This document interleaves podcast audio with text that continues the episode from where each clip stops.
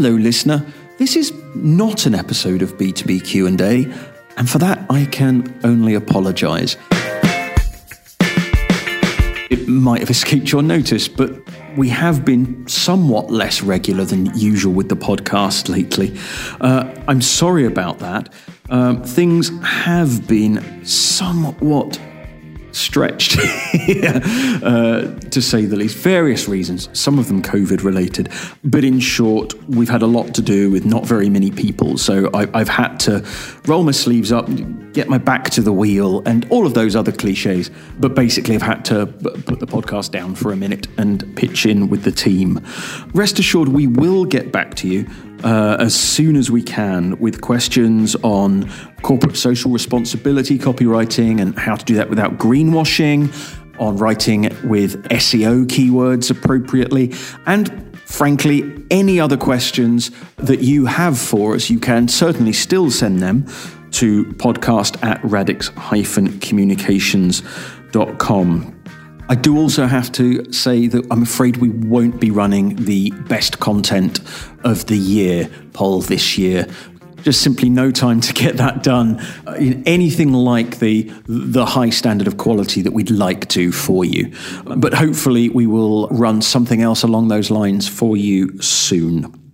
So, in the meantime, just because I, I, feel bad that we haven't put any uh, advice and information in your ear holes lately, we do have this collection of tips and highlights from guests over the past few months of the show, and I hope that you'll find that useful. I'm John Kerrison, and I'm a senior copywriter at Radix Communications.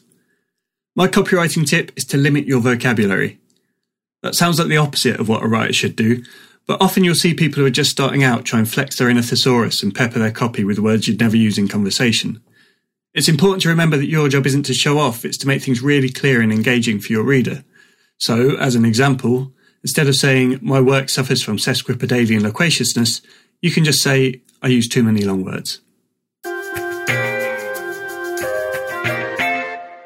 Hi, Matt Binney here, freelance writer from Falmouth and Cornwall. Um, my copywriting tips are as follows when I finish writing, I like to let it rest for a while. I go make lunch, a cup of tea, probably then another cup of tea, um, then return with fresh eyes and improve. Always read copy out loud.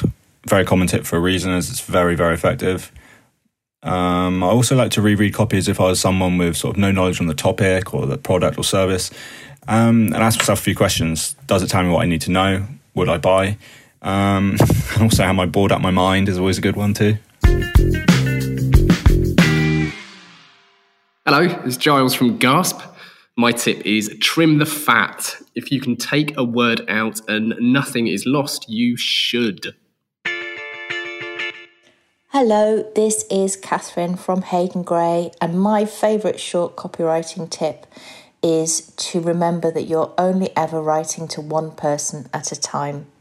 So it's never about the collective, all of us, some of you, nothing like that. It's a conversation between me and what's happening in my head and the reader and what's happening in their head, one to one. Very intimate, very um, privileged.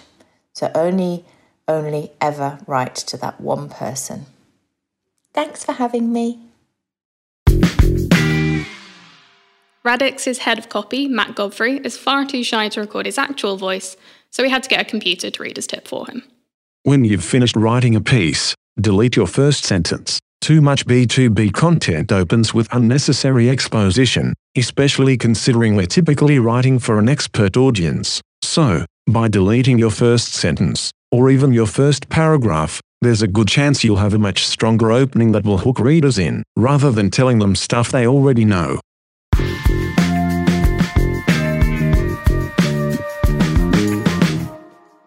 My name is Ben, and I'm a copywriter at Radix. For my copywriting tip of the month, I'm going to steal a piece of advice I learned from Fiona when I first joined the company. Every time you switch the brand you're writing for, just take 15 minutes to read some of their work, even if you're already familiar with them. It could be a few blog posts, emails, or even an ebook. It will help you really capture their tone and voice and get you in the right headspace for approaching the task at hand. It's especially useful if you're writing for multiple brands a day.